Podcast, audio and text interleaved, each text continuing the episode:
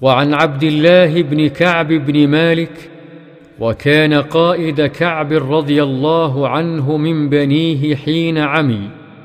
قال سمعت كعب بن مالك رضي الله عنه يحدث بحديثه حين تخلف عن رسول الله صلى الله عليه يحدث بحديثه حين تخلف عن رسول الله صلى الله عليه وسلم في غزوة تبوك.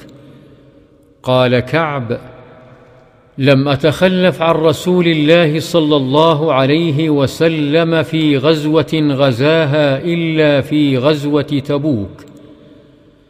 غير أني قد تخلفت في غزوة بدر ولم يعاتب أحدا تخلف عنه إنما خرج رسول الله صلى الله عليه وسلم والمسلمون يريدون عير قريش حتى جمع الله تعالى بينهم وبين عدوهم على غير ميعاد.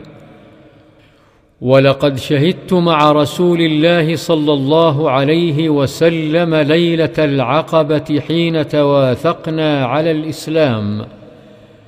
وما أحب أن لي بها مشهد بدر وإن كانت بدر أذكر في الناس منها. فكان من خبري حين تخلفت عن رسول الله صلى الله عليه وسلم في غزوة تبوك أني لم أكن قط أقوى ولا أيسر مني حين تخلفت عنه في تلك الغزوة.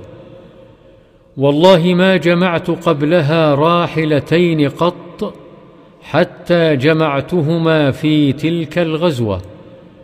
ولم يكن رسول الله صلى الله عليه وسلم يريد غزوة إلا ورى بغيرها حتى كانت تلك الغزوة. فغزاها رسول الله صلى الله عليه وسلم في حر شديد واستقبل سفرا بعيدا ومفازا واستقبل عددا كثيرا فجلى للمسلمين أمرهم ليتأهبوا أهبة غزوهم فأخبرهم بوجههم الذي يريد.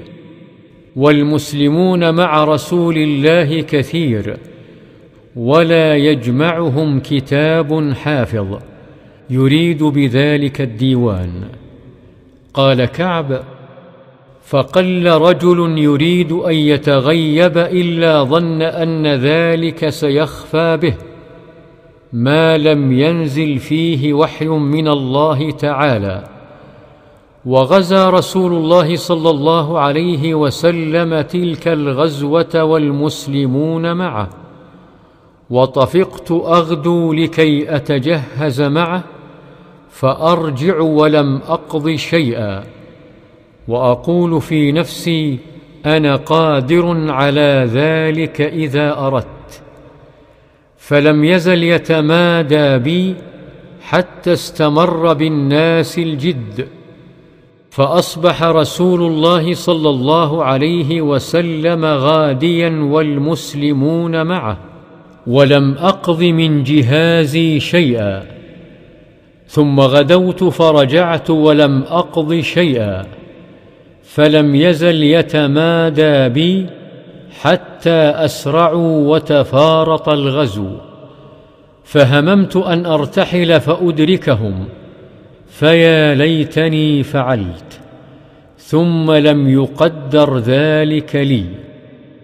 فطفقت إذا خرجت في الناس بعد خروج رسول الله صلى الله عليه وسلم يحزنني أني لا أرى لي أسوة إلا رجلا مغموصا عليه في النفاق أو رجلا ممن عذر الله تعالى من الضعفاء. ولم يذكرني رسول الله صلى الله عليه وسلم حتى بلغ تبوك. فقال وهو جالس في القوم بتبوك ما فعل كعب بن مالك؟ فقال رجل من بني سلمة يا رسول الله حبسه برداه حبسه برداه والنظر في عطفيه.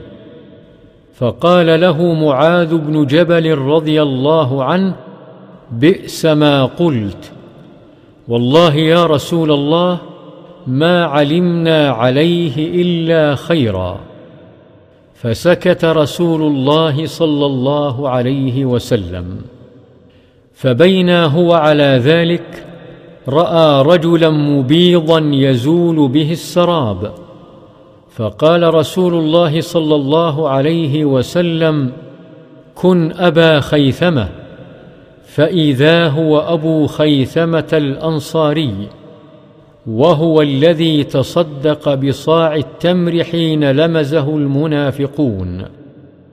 قال كعب فلما بلغني أن رسول الله صلى الله عليه وسلم قد توجه قافلا من تبوك حضرني بثي فطفقت أتذكر الكذب وأقول بم أخرج من سخطه غدا وأستعين على ذلك بكل ذي رأي من أهلي.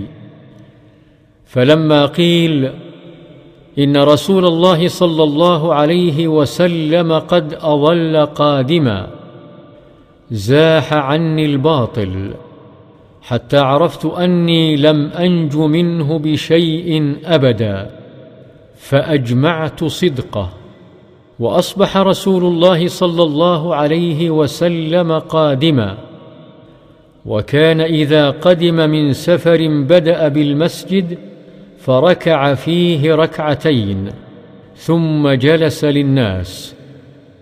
فلما فعل ذلك جاءه المخلفون يعتذرون إليه ويحلفون له وكانوا بضعا وثمانين رجلا فقبل منهم علانيتهم واستغفر لهم ووكل سرائرهم إلى الله تعالى. حتى جئت فلما سلمت تبسم تبسم المغضب. ثم قال تعال فجئت أمشي حتى جلست بين يديه فقال لي ما خلفك؟ ألم تكن قد ابتعت ظهرك؟ قال قلت يا رسول الله إني والله لو جلست عند غيرك من أهل الدنيا لرأيت أني سأخرج من سخطه بعذر. لقد أعطيت جدلا.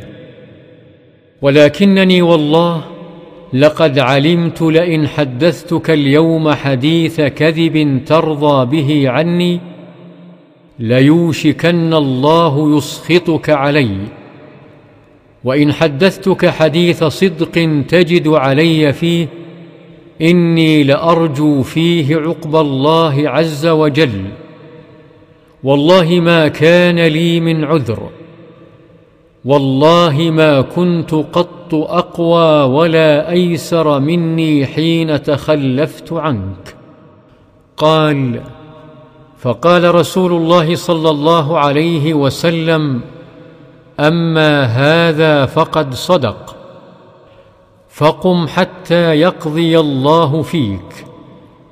وثار رجال من بني سلمة فاتبعوني فقالوا لي والله ما علمناك أذنبت ذنبا قبل هذا لقد عجزت في ألا تكون اعتذرت إلى رسول الله صلى الله عليه وسلم بما اعتذر إليه المخلفون فقد كان كافيك ذنبك استغفار رسول الله صلى الله عليه وسلم لك. قال فوالله ما زالوا يؤنبونني حتى أردت أن أرجع إلى رسول الله صلى الله عليه وسلم فأكذب نفسي. ثم قلت لهم هل لقي هذا معي من هل لقي هذا معي من أحد؟ قالوا نعم لقيه معك رجلان. قالا مثل ما قلت وقيل لهما مثل ما قيل لك. قال قلت من هما؟ قالوا مرارة بن الربيع العمري وهلال بن أمية الواقفي. قال فذكروا لي رجلين صالحين قد شهدا بدرا فيهما أسوة. قال فمضيت حين ذكروهما لي.